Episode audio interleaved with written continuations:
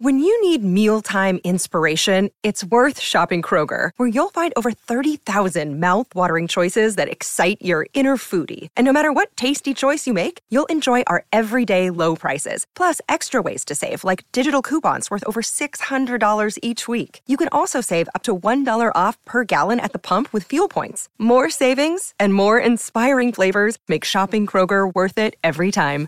Kroger, fresh for everyone. Fuel restrictions apply. Another day is here, and you're ready for it. What to wear? Check. Breakfast, lunch, and dinner? Check. Planning for what's next and how to save for it? That's where Bank of America can help. For your financial to-dos, Bank of America has experts ready to help get you closer to your goals. Get started at one of our local financial centers or 24-7 in our mobile banking app. Find a location near you at bankofamerica.com slash talk to us. What would you like the power to do? Mobile banking requires downloading the app and is only available for select devices. Message and data rates may apply. Bank of America and a member FDIC. This is Matt Spiegel, and I can't wait to bring you season two of the PBP Voices of Baseball. The very best play by play voices in the game talk about their craft. It's a job so special that even Joe Buck told us he will probably go back to it. I'm 53, basically 54. I, I think it's too early to say nevers at this point in my life. I think at some point I'll get the itch again. Incredible guests sharing great stories from your favorite teams coming this year. Find us on the Audacy app or wherever you find podcasts. We've got our take cannons loaded and ready. Ready. Absolutely dominant on deep routes. Absolutely dominant on short the routes. Boys are back, baby. Excellent separation against man coverage. This is Reception Perception, the show. Yo, yo, yo. What's cracking, everybody? James Koh, Matt Harmon here with you. You're listening to Reception Perception, the show. All right, Matt, uh, as we go into the divisional rounds, uh, we got the cream of the crop now. Uh, eight of the best teams in the NFL. Uh, certainly, we do have an eye on the postseason, but I think the folks will be very excited to know that our guy Matt Harmon is working on prospects right now.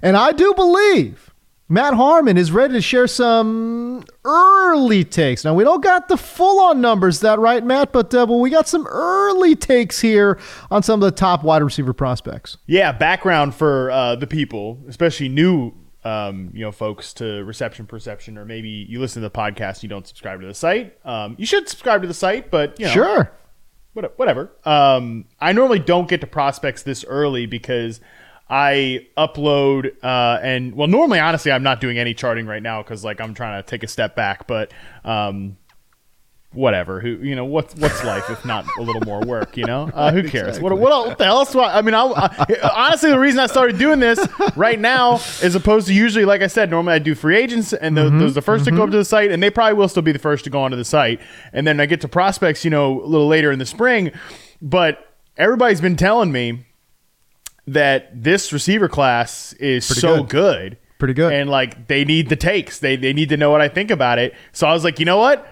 You guys have gassed up this group enough that I am excited um, to. I'm excited to dive in. Let's so go. I've charted out Let's go. three games of the top con- kind of consensus top three guys: Marvin Harrison Jr., uh, Malik Nabers, and Rome Odunze. Now, let me just say this before we get into these guys. Okay. Number one, Yeah. Um, these are three game samples, and they are very. I wrote in our outline very, very way too early, non-committal takes on the top three prospects. I am. Not, you cannot hold me responsible. Okay, Uh, okay. or hold For my feet to the fire today. for, for what I'm saying today because it's Yeah. not the final product. All right. Right, I'm through right. three games on these guys. I'm going to get through eight games for the final numbers and all that Yep. stuff. That being said, through three games you can get a good sense of a player, Okay. right? Like for for example, when I do the prospect roundup later, uh, you know, I do that every year. That's Yeah, usually yeah. a three game sample, and you could tell like if a guy can play and if he cannot. Like I mean, you reading the prospect roundup from last year, it's like well, Puka Nacua can play, Kayshon Boutte cannot play. I mean, that, that, was, that was- sorry, but that was just what it was. This goes back to Um, Bill. Hey, Bill. Bill. Hoodie. Bill, Come on. Give me Sign a up ring, for the- buddy. Sign up for the Prime subscription. Come on, bro. Not that hard. Uh, it's on it's on the it's on the internet. But no, so yeah, I, again through three games you get a pretty good sense Yeah, of yeah. a player. Like I said, these are not Good. final takes. Can't hold my feet to the fire. But but Yeah, yeah, yeah, yeah. that- that's kind of and Okay. Last the second thing here is these guys are all really really good. So Oh, I'm, thank I'm God. to get into it. Okay, good. Okay, perfect. All right, so should we start with the the guy at the top of the class? I mean, this is somebody in Marvin Harrison Jr. that uh, folks thought could play coming play in the NFL coming out of high school. Like that's how good. When they talk about, we just talked about on Monday. When they talk about generational, Matt. When they talk about generational dudes, Matt, this is that dude. Now, again, I haven't like dug in. I, I you know, I've seen a couple of Ohio State games here and there. Obviously, um, you know, last year, this year, I've, I've seen probably I don't know six uh, Ohio State games, and yeah, Marvin Harrison is a is a GD baller. Okay, now what do the RP metrics uh, say on, on on Marvin Harrison Jr. Uh, with the idea too. By the way, we're pulling back the curtain here. Matt was very worried that the RP numbers were not going to be good because if they weren't good, oh my God, we, we, I mean, it's like we were going to have to go to war with some people, right? So, but so what do the RP numbers say? I, I'm actually waiting with bated breath. Where they show us right now? Yeah, um, I would have had to probably we would have probably had to close shop. Honestly, Yeah, Like, yeah, um, right, just right. Don't don't like uh, it's a clerical error. We can't publish this profile for, for legal reasons. Actually, the NC, the NCAA was uh, uh, on my ass, and Correct, Um, yeah. unfortunately, they just were insistent. I cannot put out the Marvin Harrison reception perception. Uh, no, we don't have to worry about that. Okay, uh, good, The, the thank results. God. Are, Oh, good. yeah, we can we can Thank keep God. the business going. Um, good, good. Really, really good player. Um, I, I mean, listen, the, the hype is definitely. I mean, the hype is strong, right? The hype is crazy strong on this Oh, insane. guy. It's Um, insane. but he he's really worth it. Uh, Okay, I, good. I love the way he gets in and out of breaks, especially against man coverage. I think for a guy his size, you know, Mm-hmm. and he's he's a big dude. He's it's funny because he's built nothing like his father, Marvin Harrison Right. Sr., who is like the uh, the typical like every when, whenever there's a small receiver and you want him to be good. I mean, people did this with DeVonta Smith, and you know, reception perception love DeVonta Smith. I think he's still. Uh, second or third in, on my stacked prospect board ranking from the last, you know, two, uh, three class. Well, now it'll be after this year. It'll be the last four classes. Um, yeah, he's third. He was my third highest graded prospect since 2021. So I like Mar- uh, Devonta Smith, but I was like, oh yeah, small receiver. Well, Marvin Harrison did it. Well, this Marvin Harrison, Marvin Harrison Jr. Is huge. He's a damn pterodactyl out there, uh, but he's great off the line of scrimmage. I think his press coverage score. Again, I'm not going to give you any actual numbers on this because Yeah, I don't yeah, want that to be thrown out there and aggregated and all that. Um, but I will say, if it held up his success rate versus press so far through these three games, it's probably going to be, I believe, the best score. Um, Of the last three years, of the Oh, last wow. four last four classes, so yeah, it- it's a pretty good number. Okay, good. Marvin Harrison Jr., by the way, 6'4, 205 pounds estimated right now. He hasn't obviously checked in at the combine. We'll get some uh, we'll get some more numbers here. Um, his dad, by the way, again, when we talk about smaller wide receivers, I mean, just barely over six feet tall. Uh, if he even got there, okay, and uh, and weighed in at the combine uh, a, a, a, hamburger short of a buck eighty. All right, so we're talking about a six foot buck eighty player uh, in Marvin Harrison Sr. His son, 6'4", 205, They estimated height weight uh, situation for him right now. Um, and again, be interesting to see uh, what he clocks in at. But a six four wide receiver, um, you know, busting out like this, uh, that that's what makes people get really really excited. Um, and you know me, Matt.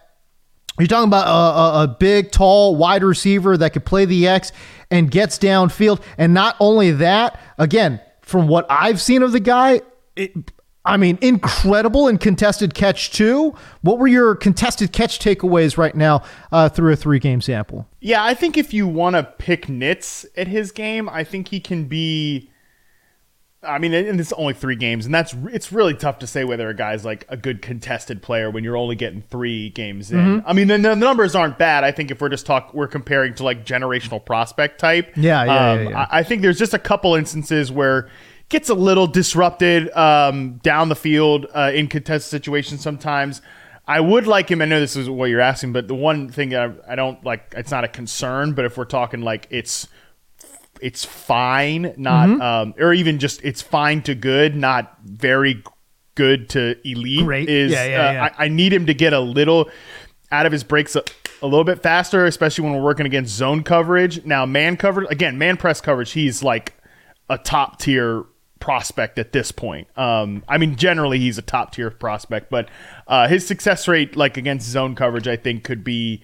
Again, there's only three game sample. Maybe it improves, but like you can't again cannot hold me responsible for for the numbers here. Okay, okay, Um, all right, all right. But it's something I definitely think those are probably the two areas where he needs to um, he needs to work out a little kinks. Now, I mean, but so contested stuff, yeah, I think that's the, the, sometimes when you're that big and you're that Mm-hmm. like freaky, um, you maybe have a little bit too much confidence in in like all right well i can just i'm just going to be bigger than this guy and then you For don't play it perfectly technique wise sure, i think there could be some of that with the harrison but i mean it's not again it's not a negative we're talking like it's good not elite Okay, gotcha. All right. Uh, at LSU, Malik Nabers. This is a player that, again, I I haven't seen too many uh, LSU games, probably four or five or something like that over the last couple of years here. But um, Malik Nabers, this is a guy that, um, yeah, I, I go back to this um, Sean Payton quote, right? Uh, if you want to be a good route runner, you either need to accelerate really fast or decelerate really fast. And that second part of it, the latter part of it, is what I think about when I think about Malik Nabers. This guy could really, I mean, shut it down. Going from 60 to zero so quick. Uh, I think that's probably what my one takeaway from Malik Nabers. You talk about a pro ready dude. I, I just, I love what this guy's going to be able to do in the intermediate area of the field. Oh, dude. I mean, you nailed it. That's exactly what I would have said about him. Is like he can. It's getting from sixty to zero. That's uh so easy and effortless for him. His deceleration is really impressive, and then picking up speed again. I he's like of these three players. I think he's the most um, wild stallion of the group. If, Okay. if that makes any sense, um, because he's just he's like I say, he's crazy out there. How quick he is and how quick he can get in and out of um, his movements. I mean, like I think I tweeted this the other day. He's so much fun to watch on curl routes uh, because he just like when he's go when he's going just like a straight up nine route go route down the field, even even post routes like. He eats up ground so quickly. I mean, it's like damn, it's impressive. And you know that the people covering him know that too. Oh, yeah. everybody is Big everybody buffers. is afraid they are gonna they are gonna get blown by, right? Like that that Leak Nabers is gonna blow by them in single man coverage. So they know that. He knows that, and that is why he is just so easy to shut it down and come back on these curl routes. Hmm. And he just like wide ass open. I will give you a number here 92% success rate on curl routes, which were 22.7% of his routes that I've charted through these this three game sample. It's That's a like huge number. it's a huge number. It'll come down when the full sample's yeah, in there, yeah. but but it's just huge that number. is easily the, the the most fun part of his game to me. Uh, what about in breaking routes like uh, like uh, you know digs or something like that? Um, I mean, even even when we're talking about going over the top, how about post routes or something like that? Give me give me a little hip shake, you know, try to get open uh, on the in breakers. What are, we- what are we looking at there? Yeah, digs and slants really impressive. Uh, crossing routes, anything like that. And again, when you get this guy in the open field, he's just Yeah, he can really electric. do some Yeah, stuff after after the catch from an explosiveness standpoint. Um, he's not Marvin Harrison in terms of breaking tackles. I should have mentioned like Marvin Harrison in the open field, like.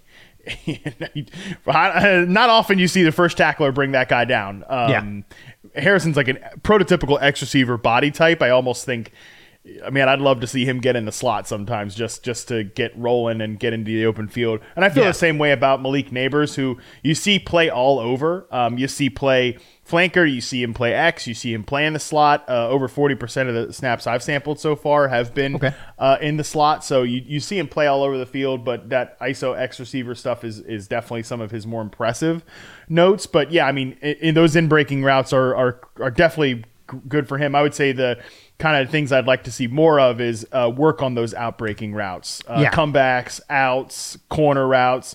Um, that in terms of if he's going to be, you know, true X receiver in the NFL, we're probably going to have to see uh, some more of that. I, uh, some better ability on on separating on those. Um, he's probably in terms of these three guys, uh, he's the third. He's I would say he's the third best separator. Um, probably also the third best, and these are all great players, but probably also the third best contested catch. Like third, I would rank him third in terms of hands overall. Oh, interesting. Um, okay. But uh, I do really, I do really like him. He's super fun and, and incredibly explosive, and, and I would say the most joy I've uh, felt so far uh, is, is him working on those curl routes. Man, Wow. that's fun. Wow, what praise.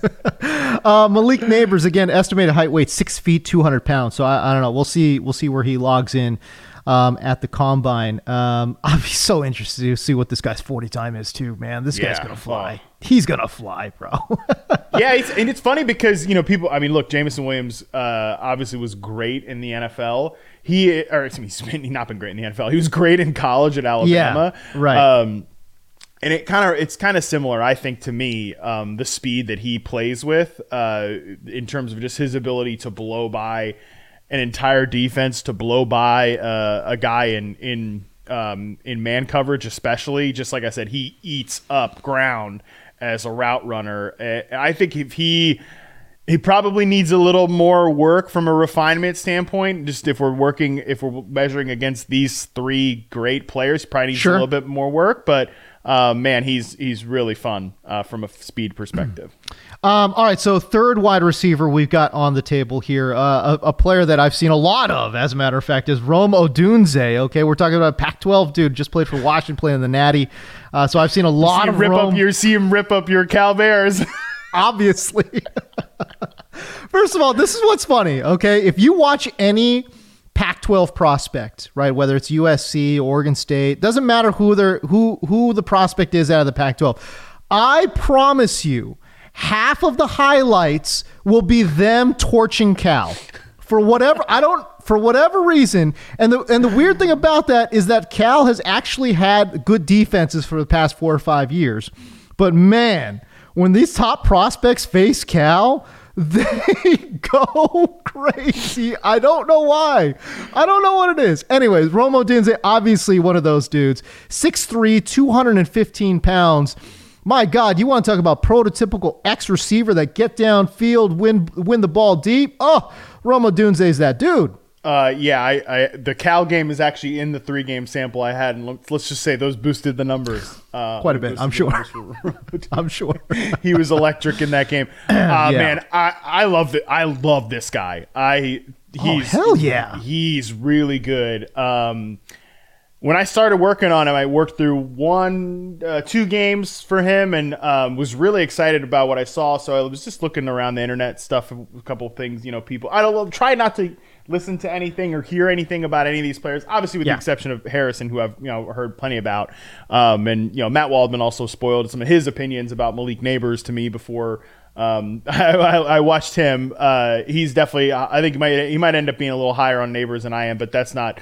Um, not a shade on, on Nabers, but Yeah. I hadn't heard much about Rome Odunze. I was doing a little digging, so I saw on like an aggregator site uh, one of Daniel Jeremiah's opinions about him, and I texted him. I said, "Hey, buddy, um, I, I saw this on a little aggregation site. I wanted to uh, one wanted to run this by you since you said it on maybe you said it on your podcast. Uh, You did say it on his podcast actually.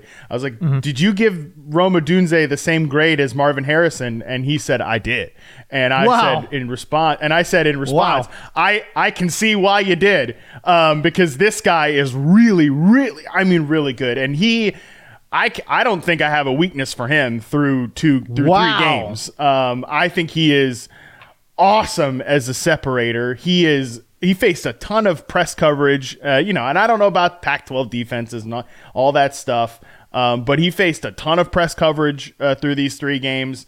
Uh, and he was great getting off the line of scrimmage, smooth separator off the line of scrimmage. Yeah, he's smooth. Incredibly detailed uh, route runner down the field in the intermediate areas. I mean, just Wow. open, open, open. And and I actually posted his sample in the Discord, and some people said that they had heard separation concerns for this player, and I was like, what? I I, I mean, I I through three games at least, I I don't have that um, in terms of separation concerns. I think what it probably is is that he does have a lot of contested catches. He's really good at winning the ball in the air, like you mentioned, but we, we see his prospects all the time. Sometimes it's not a blanket rule. Sometimes if a guy's making a lot of contested catches, it's because they can't separate. Right. Sometimes it is due to factors outside of their control. And then when you're watching on Saturday or Sundays, it happens in the NFL too, you see the guy winning a bunch of jump balls and you're like, oh, well, it's probably because he's not open. You are filling in incomplete areas, or you're in, incomplete information right, because you're not watching that whole route. And look, yeah. I don't, I mean, I don't know what your take on Michael Penix is, but the guy throws him into a lot of contested, in contested situations. And he just also clearly trusts this guy to go up and get it. And, and why wouldn't he? But yeah, I have no concerns about him as a separator, no concerns about his hands. He's got great hands. I think he could play X. I think he could play, and you get a lot of him playing all three receiver positions, which is great. You see him used as like a full speed pre snap motion player, which is all the rage in the NFL. I mean, this is a really, really good prospect. I don't, I don't know if I would I don't know if I will have him ranked number one. I'm not saying that. I probably will. I mean, Harrison's really hard to not rank number one, and yeah. I'm not. I'm not even saying that any of these guys, you know, ranks whatever. Like these are not. Remember, you can't hold me accountable to this, but um, I, I, see why he would be a top receiver prospect in this class for sure. He's awesome. Matt, we go back to the beginning of this conversation. Of all right, you heard a lot of hype, you heard a lot of, of this and that about the the wide receiver class. Would you agree? This is one of the top flight, you know, draft prospect uh, wide receiver classes that we've seen in a while. Yeah, I think this class is really good. Uh, again, I've only seen these three gla- these three guys. If these are the top three guys, I, I get it, right? Like last year, um, you know, I would talk about the stacked board, uh, which is on the website, right? It's my rankings of the what what's now going to be after this year 21, 22, 23, and 24 all stacked together. So you can see, like, context wise, how good I think of a class is. Um, yeah. Ja'Marr Chase is the number one uh, player on that stack board right now. There are only five guys I've given a tier one um, grade, if you want to call it a grade, tier mm-hmm. one uh, ranking to the last three classes. These, and a tier one player to me is they're worth picking in the top 10. They are a ready made star in the NFL. Those players are Ja'Marr Chase, Chris Olave, DeVonta Smith, Drake London, and Garrett Wilson. So we've had a class where there's three top 10 ranked players before, um, to me at least, and that's Drake London, Garrett Wilson, and Chris Olave. I think this class will be up there. I think all three wow. of these guys right now, if this whole, if if what I've seen so far wow. holds, I would think they will all be tier one prospects. They will Love all it. be worth taking in the top ten. Um, and I, I, I mean, there's a damn good chance that some of these guys are fighting for like the first, second, or third spot on this list. We'll we'll see when the final numbers come out. But yeah, I think I think they're all top ten worthy picks, at least from what I've seen so far. Uh, Rome Odunze, 6'3", 215 pounds, as I mentioned. going to be really interested to see uh, what he ends up running over at the combine as well, because. Um, because yeah, I think he's I think he's going to run pretty good. So I don't know. We'll see. Um, all right, again, as Matt mentioned, way too early takes on some of those prospects, which is totally fine. We love them for it. Um, and again, not going to hold your feet to the fire. I know you're going to get a lot more games in on some of these dudes. All right, let's flip our gears here towards the NFL now. Uh, okay, we're, we're looking at the top eight teams. We got the divisional round. Uh, I want to go through and kind of rip through some of these games, Matt. Uh, give us an idea of how you think these games will go. Um, I'll give some takes as well, obviously, and uh, we'll throw some player props out there, the ones that we like, uh, or, or, maybe just some straight bets that we like as well. Uh, take a look at some of these numbers overall. Talk about matchups and all that. We'll start in Houston versus Baltimore. When this ma- when this line came out, Matt, I, I was really surprised.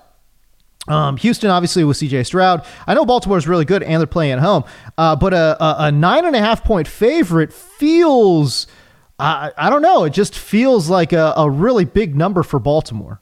Does feel like a big number. Um, they're a great team, though. Uh, and are. as much as obviously we love what we saw out of CJ Stroud last week, we loved what we've seen out of CJ Stroud all season long. We talked about it on the most recent show on, on Monday that we think, I mean, I think you you asked me like we were talking about top ten quarterback rankings yep. and stuff mm-hmm. like that. I actually sat down and, and ranked them, and it's easy to get CJ Stroud into your top five, honestly. it's pretty easy to if you know you're. I think That's you're crazy. weighing him against Burrow and Herbert and Stafford yeah. in in right. terms of, of, those guys. And honestly, I wouldn't hate it if you ranked him. Uh, I think maybe Burrow is a stretch just because there's proof of concept with Burrow. But yeah, I mean he's a potential top five quarterback in the NFL. But like also.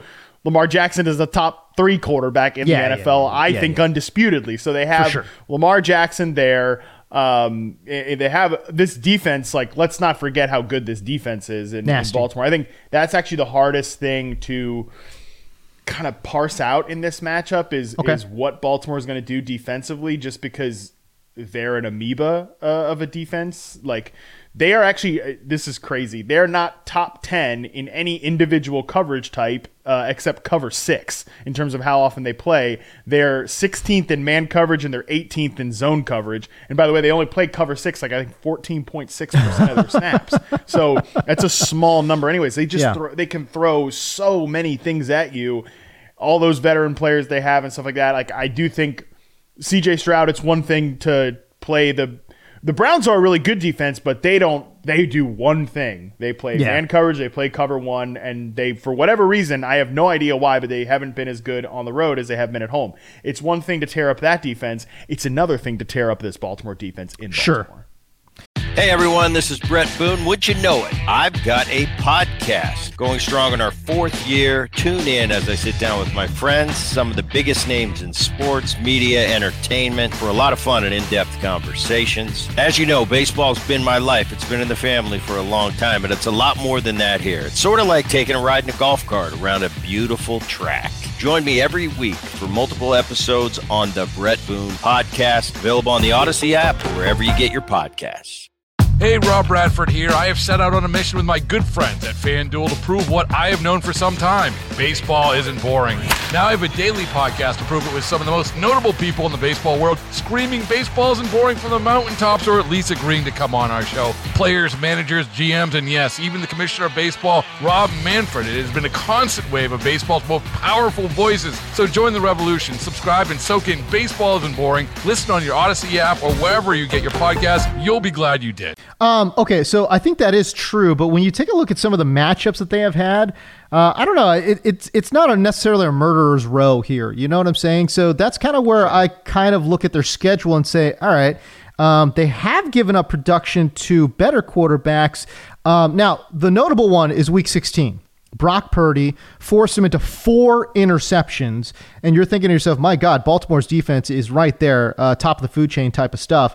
Um, but some of the some of the numbers I think they've put up certainly uh, it it requires a little bit of a closer eye. I I mean, you're taking a look at, for example, like Trevor Lawrence in Week 15 had a touchdown on him, 264 through the air. Uh, but again, that Jacksonville Jaguars pass, uh, you know, depth chart doesn't look that great. Um, Joe Burrow on TNF got injured. They faced DTR. They faced Geno Smith, uh, forced him into a pretty bad game. But you know, again, guys like you know Joshua Dobbs, uh, they had Goff on the road in week number seven, forced him into a real bad game too. Um, but I just I don't think they've had the strongest schedule in terms of looking at quarterbacks. So I am a little bit torn uh, on how good this Baltimore Ravens defense actually is. I think that's fair. I would just note though, like Detroit and San Francisco are two of the best offenses in the NFL. Good point. Um, and they're two of the offenses that I would say put defenses in a bind, right? Mm-hmm. With all of the motion and all of the um, layup routes that they can give a quarterback. right. They couldn't do anything against right. Baltimore, especially, I mean, Detroit. They got stuffed in a locker, like, Oh, they- and they got they they stuffed Jared Goff in a locker and then threw the locker in the ocean. Okay, like that was what they did to Jared Goff and, and the Detroit Lions offense. For So- sure, for and sure. and obviously this offense in, in Houston and Bobby Slowik comes off that Shanahan 49ers tree. I don't know how much to make of that, but you also just look at some of the pass catchers that CJ Stroud's going to have to work with. Like it is Nico Collins, and Nico Collins Mm-hmm. is a baller. Um, Nico Collins is playing like top 10 receiver in the NFL this year. Yeah, yeah, I No, mean, no, he is. No, he is. been crazy. Yeah. But like Noah Brown is on IR out, now. yep. Mm-hmm. You know, he's out. Um, you know, John Metchie showed some flashes. Xavier Hutchinson might end up being number uh, Xavier Hutchinson might end up being there like maybe long term number three. Um, maybe he does like he's really good at doing the dirty work. He gets in there and blocks and stuff like that. We'll see if he. I mean, maybe he ends up being like an Allen Lazard type, which is a fine player to have around. It's not a fine player to pay forty four million dollars in free agency, Joe Douglas. slash Aaron Rodgers, but it's a good player to have around. so, but but that's like what we're dealing with now. In you know, in Houston, we're not dealing Yeah. with like the pass catchers that they used to be able to throw at you. Yeah, that's a good point. No Tank Dell, obviously they're they're bare. I mean, because you talk about Xavier Hutchinson, they they barely used him, even though um, Noah Brown got hurt in that game. So I'd be interested to see what they kind of do in this in this week, getting some of these guys ready for Baltimore. I, don't think they had Xavier Hutchinson ready for the game plan. Uh, they weren't ready for the Noah Brown injury. Uh, and it didn't, quite frankly, it didn't really matter, right? Because after those back-to-back pick sixes, it was just, it was lights out, right? Um, So how do they get him ready for this game? I think will be interesting. Are they going to use a little bit of Bobby Trees?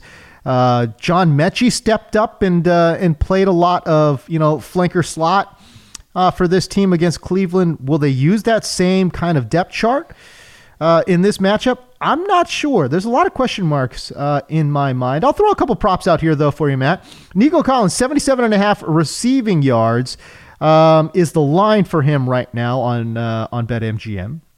And the anytime touchdown is plus 150. I probably feel the best about the anytime touchdown, to be honest with you. Yeah, I get that. Um, you know, again, to bring it back to that cover six discussion, which, again, it's only 14% of their plays. Um, you know, the, this is not a big sample or anything like that. And um, Nico Collins has run 43 routes against cover six this year, and he's averaged 3.9 yards per route run, 5.6 yards after the catch per reception. So, again, this is small sample stuff, but him and Stroud have been efficient at that. I think the reason that that is is like if you're thinking, I don't want to get like too break down a scheme on a podcast here, but if you just think about like cover six, it's quarter, quarter, half. So like you're you're gonna you're able to get a good bracket on the number one receiver uh, in in that sort of situation, especially if that guy is. Um, is, is- you're able to you know cloud double cover a guy as the X receiver on that, but like typically that X receiver is going to be running a lot of like the the static Clear out Eagles type routes. Uh-huh. Yeah, clear outs, even curls and, and comebacks and stuff like that. Out deep out routes, corner routes. But that's not what the Texans have Nico Collins do as their X receiver. They have Right. run these like big in breakers. Um, that obviously is going to require uh, CJ Stroud to get the ball over Roquan Smith and Patrick Queen, you know, two of the Yeah. best linebacker, Right. the best linebacker duo maybe in the NFL. So it's just a tough um, ask, I think, to have a lot of big plays here. But that That that's entire gonna. the the entire middle of that defense is just so stout, is it not? I mean, we're Yeah, talking about Kyle nuts. Hamilton coming down the pipe. You know, come on, bro. The entire middle is just like locked down, man. Go go ahead, make some of these low. I, and I think that's where Baltimore's been really successful, right? They're they're daring you to make some of these lower percentage throws to the outside. Yeah, um, they need to be able to get Nico on the uh, field side of cover six, like so that there's more room. There's less. They don't have that flat defender there. Um, but I also wonder if that's going to end up being where like a John Metchie lines up. He was outside on 76.9 percent of his routes uh, in the wild card round. He was, um, you know, again maybe he's that flanker for them because Robert Woods is 50-50 slot. Xavier Hutchinson's 40-60 leaning towards the slot. So I think Metchie's going to actually be like I- there are no prop lines posted for him, but I mean if he's if you're getting anything like over two and a half catches, I think is pretty interesting Yeah. for him. He obviously had three for 44, I believe, against the Browns last week. So, Anytime mean, touchdown for John Metchie right now is plus six hundred.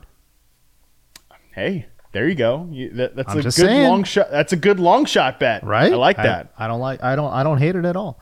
Um, all right, so uh, make your pick right there, real quick. So Baltimore minus nine and a half. Uh, Forty-three and a half is the uh, point total there. But uh, again, I, I'm I'm assuming we're both going Baltimore here. Uh, I think Houston's. I think Houston's defense gets. I don't want to say they get exposed, but I do think they're going to get hammered a little bit more than what Cleveland was able to offer. I think I might go with the Texans plus nine and a half. I think they can kind of keep it close, but I don't think they're going to win outright. Yeah, I agree with that. Uh, Green Bay at San Francisco. Again, this is another one where I was a little bit surprised because uh, Green Bay, a nine and a half point dog uh, in this one, despite the fact that Jordan Love's just, I mean, he's a man on fire right now. I mean, he is that gif uh, of that w- dude walking down the street on fire. That's Jordan Love. Uh, right now as we speak 50 and a half is the point total so vegas is expecting this to be a higher scoring game how do you see this game going matt I think this game is going to come down to the running game. Um, because Well, that's at what- boring. I'm sorry, but I think it's the truth. Um, what have the 49ers done to the Packers when they've seen them in the playoffs the last few years? They've beat them and they've run all over them. Uh, Yep, we we, we know how that's gone. Um, if you look at what the Packers did last week against the Dallas Cowboys, they were basically begging them, begging them to run the ball. Um, typically, you see Green Bay come out in single high. They're one of the highest single high teams. They play a lot of cover three. And then against the Cowboys in the first half, they were I they, I believe I have the numbers here. They were in cover 4 on 40% of their plays and they were too high on 72% of their plays in the first half against the Cowboys. They presented them a lot of light boxes and said, "Hey, please run on us." And I mean Dallas, sorry to twist the knife again Cowboys fans, but like Mike McCarthy and the boys were all too willing to say, "Hey, let's go ahead and run it into light boxes." I mean, they're presenting us a good running look, right? Like first and 10, let's run, baby. And Tony Pollard did actually average 4.6 yards per carry in uh, six man, six and five man fronts. Only uh, four of his 15 carries went into seven plus defenders in the box, Uh-huh. but still the offense stunk. I mean, Oh, because you're not, yeah, you're not in a, then you're in third and long and stuff like that, and you're a good first down pass team, Dallas. Like, you should have taken, uh, you should have taken the looks there and gone, you know, CeeDee Lamb on these in breakers, and you know, obviously the pass game wasn't on fire in the first quarter, but still, No. they, in, the Packers invited them to run, they took the bait. Well, you can't do that against the 49ers, No. right? Uh, because I, I don't Oh, think they will come out and do that. On No, the flip side, be, though, yeah, the, that'd be crazy. on the flip side though the one weakness that i would say there's a weakness in the 49ers defense it's the it's their run defense you've been able to run on them all year they're a bottom five team in rushing success rate so i feel like this is a big christian mccaffrey aaron jones game coming up Um, it's interesting. If they wanted to attack outside, I think they could do that. Green. I'm talking about Green Bay. Um, San Francisco, I think at times has also been susceptible to outside wide receivers. So uh, a little bit interested to see how that all pans out. But the bottom line is, I am really surprised, like I said, that uh, the line is this big. Nine and a half feels like a lot uh, going up against a quarterback who, again, is just setting the world ablaze. Now, okay, now that being said, um, the San Francisco 49ers defense is is no joke. They, they can get after you. Um, you know, they, they, they could turn you over as well. Uh, I don't know. How do you see this game going? Uh, you know, uh, who do you like in terms of uh, Green Bay, San Francisco? San Francisco again, minus nine and a half.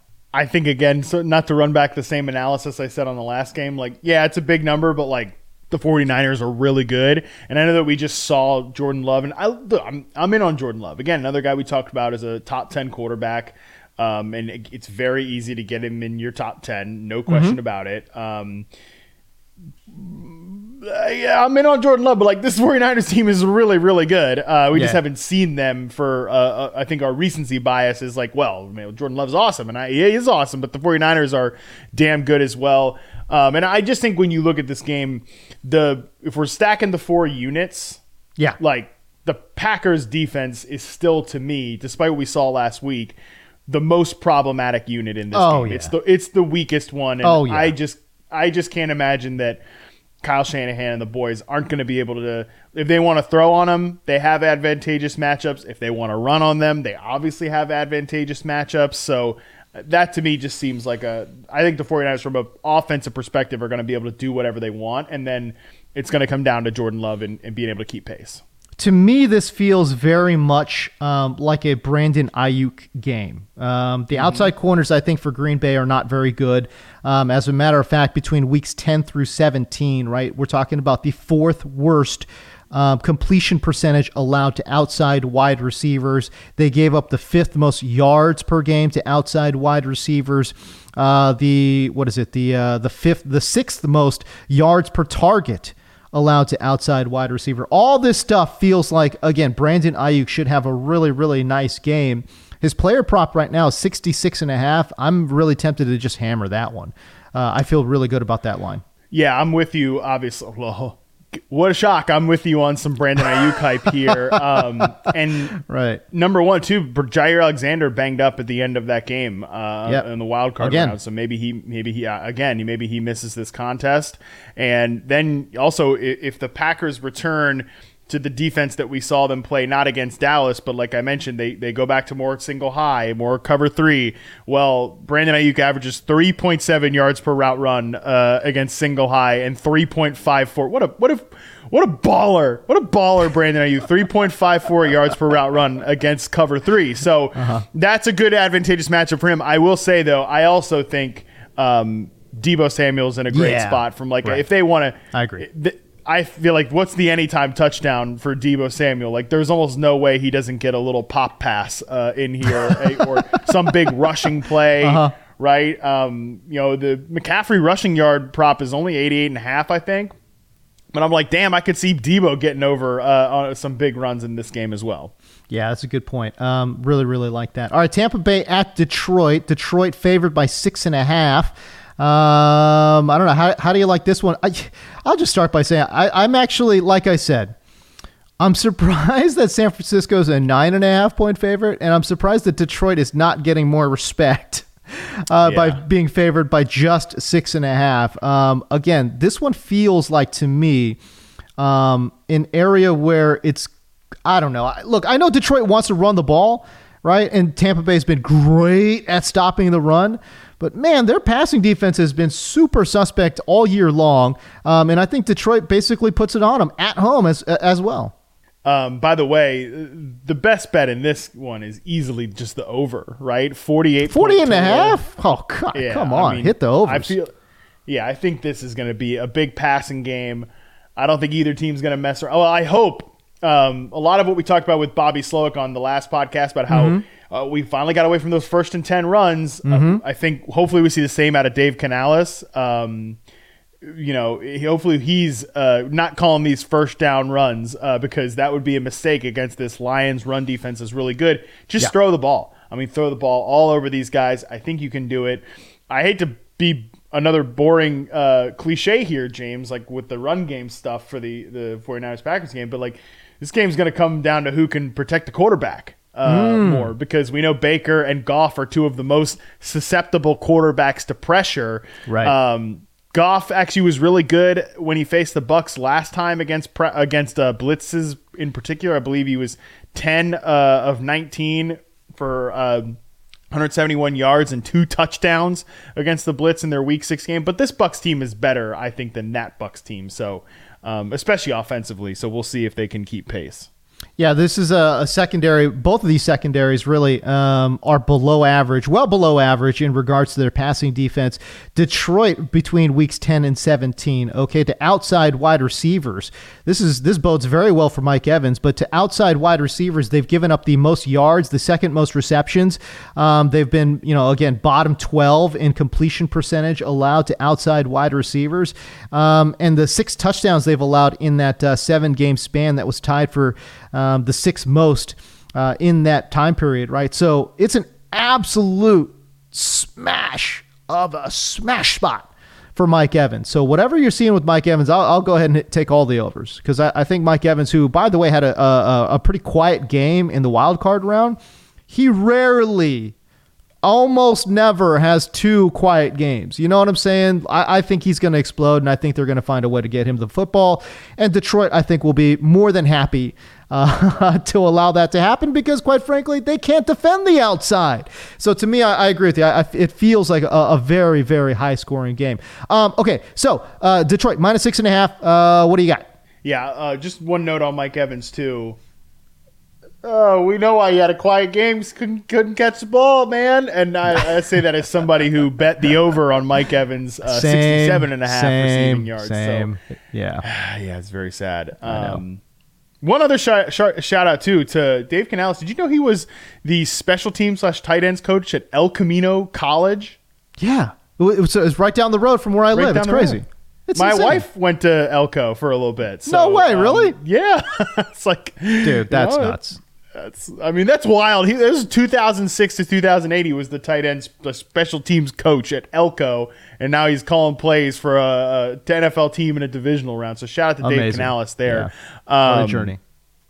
Yeah, pretty sick. Uh, but no, yeah, I'm I'm going I'm going Detroit Detroit minus six and a half. I yeah, I think I, I, think they're gonna I think they're just a way better team than the Bucs. I mean, look, the Bucs got their win last week, but I, I think they're a way better team.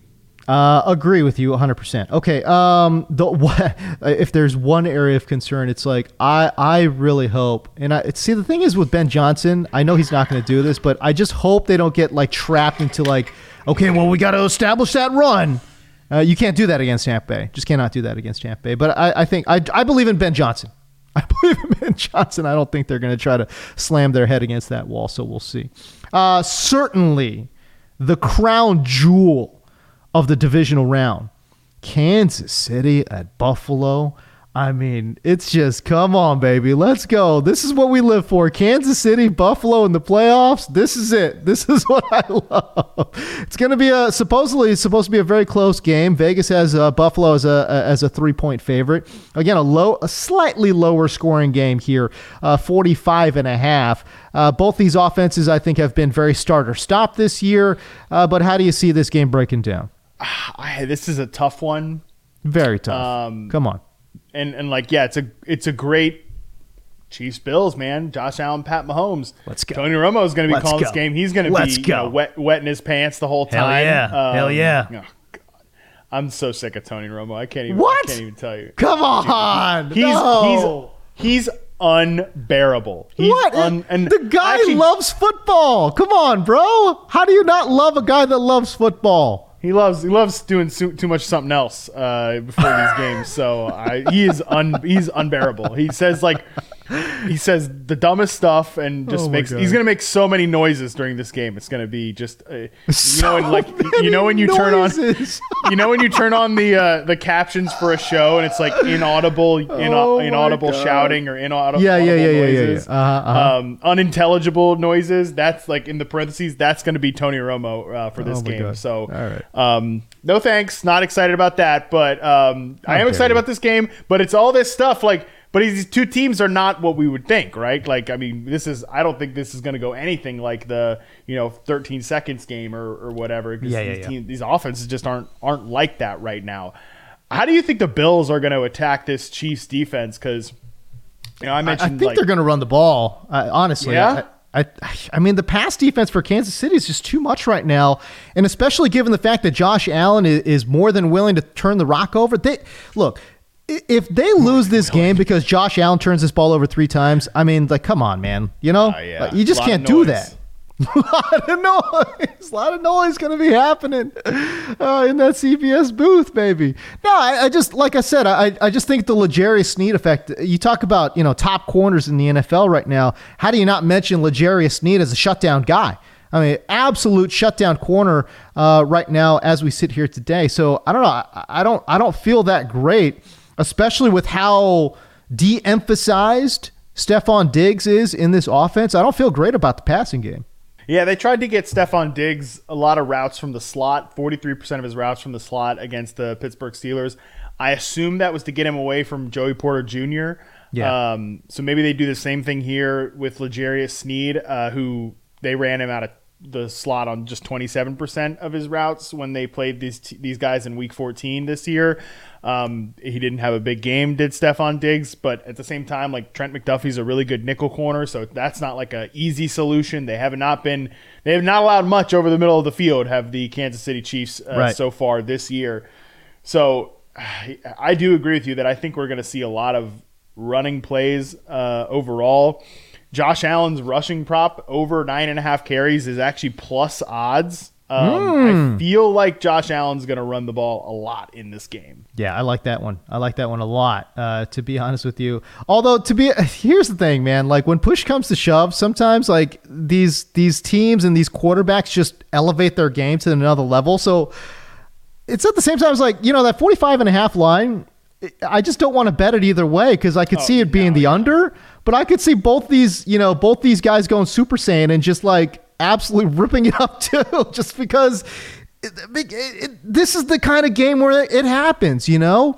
Two teams that absolutely detest each other, that know each other very well. I mean, again, Andy Reid knows Sean McDermott's defenses and vice versa. You know, it's like McDermott knows uh, the Chiefs' offense. I, how many times have these guys played, man? They absolutely detest each other. I could see this one getting crazy too. So I don't know. I could see it being a you know a, a low scoring game. I could see it being a high scoring game. This is a game I just don't. I, I don't even almost want to bet Matt because I'm just going to be locked in. You know, I'm just going to be locked in into this game. This is truly, as I said, the crown jewel of the divisional round. Uh, it's going to have huge numbers. People are going to be watching this like like like the Super Bowl practically. You know what I'm saying? So, uh, really, really excited about that. I'll throw some player props out here. I know I just got done saying I don't know if I want to bet any of these props, but let me throw some out here to see if you like any of these. Rashee Rice, 69 and a half uh, with 6.5 total receptions. Uh, Dalton Kincaid, 40 and a half with 44.5 receptions. And Travis Kelce, 61 and a half with 5.5 receptions. Anything jump out there to you? Man, not not really. Like those are big numbers on Rice. It's big numbers on Kelce. It's big numbers on Diggs. Um, they're just at like the perfect point where you could see betting the over on them but they're they're they're just high enough where I'm kind of staying away a little bit. I agree. Um, I think I think the Kincaid one is pretty tempting. Um, just but they're so good at covering the middle of the field. I'm with you. This is a hard game to to want to bet either way. I think especially uh, the I'm with you on the total, man. That's so well said because I could see. I mean, these two offenses are just more of a slog this year than ever. Totally. Eh, this team, these two teams are so intertwined. I mean, shoot, this game would be in Kansas City if it wasn't for Kadarius Toney. This, this, oh my god, is, that's such a good point. this is the first road game that Patrick yeah, Mahomes will ever right. play in that's the playoffs. Right. That's right. It's all because Kadarius Toney couldn't line up on the right side of the field. Unreal. So that's that's just you know again that trade is just paying dividends for Kansas City. The it's the gift that keeps on giving uh, oh for for Kansas City. But yeah, I, I don't know. I, none of these like really the receiving lines, especially, I, I don't know if I like just because even what Buffalo does, like a lot of too high stuff, is what Mahomes has, has struggled with this year. Um, yeah. You know, I, I don't know. So that, that makes it.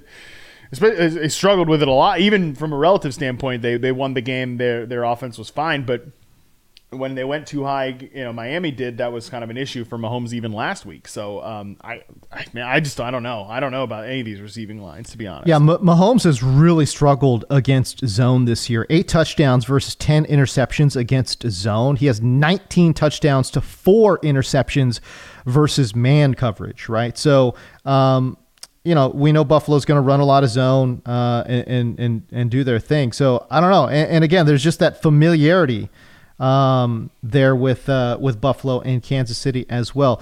If there is one matchup that I'm looking at there, it is that Rashee Rice out of the slot matchup. Okay, because yeah. um, uh, Buffalo has given up production to slot receivers. Uh, again, I go back to weeks 10 to 17, kind of a good snapshot, I think, of where these defenses are truly at right now. Uh, and they've given up the fifth most receptions and um, what is it below average in terms of they've given up the fifth most receptions per game and are below average in terms of yards per game allowed. Uh, they've given up the ninth highest completion rate to inside wide receivers as well, and they're tied for the tenth most touchdowns um, allowed to slot receivers in that time span. So that to me seems to bode pretty well, I think, um, for what we're going to look at with uh, Rashee Rice as basically the focal point and the linchpin to that passing offense. No. Yeah, I, I agree with you that I think he's going to have a big game. I just,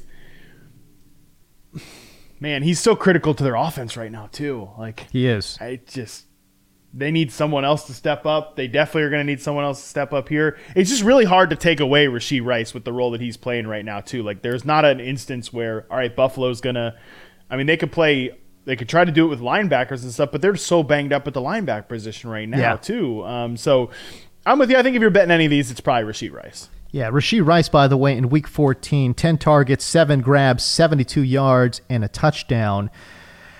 Oh, I say this and then I start like second guessing myself too because Sean McDermott knows that Rashee Rice is the focal point. and, and he's got to be thinking, let's just take this guy away and, and make any of these other sorry ass receivers beat us, you know? Like, are they yeah. just going to flood the middle of the field and go one on one on the outside? It seems a little crazy. Who does that nowadays uh, in today's NFL? No one.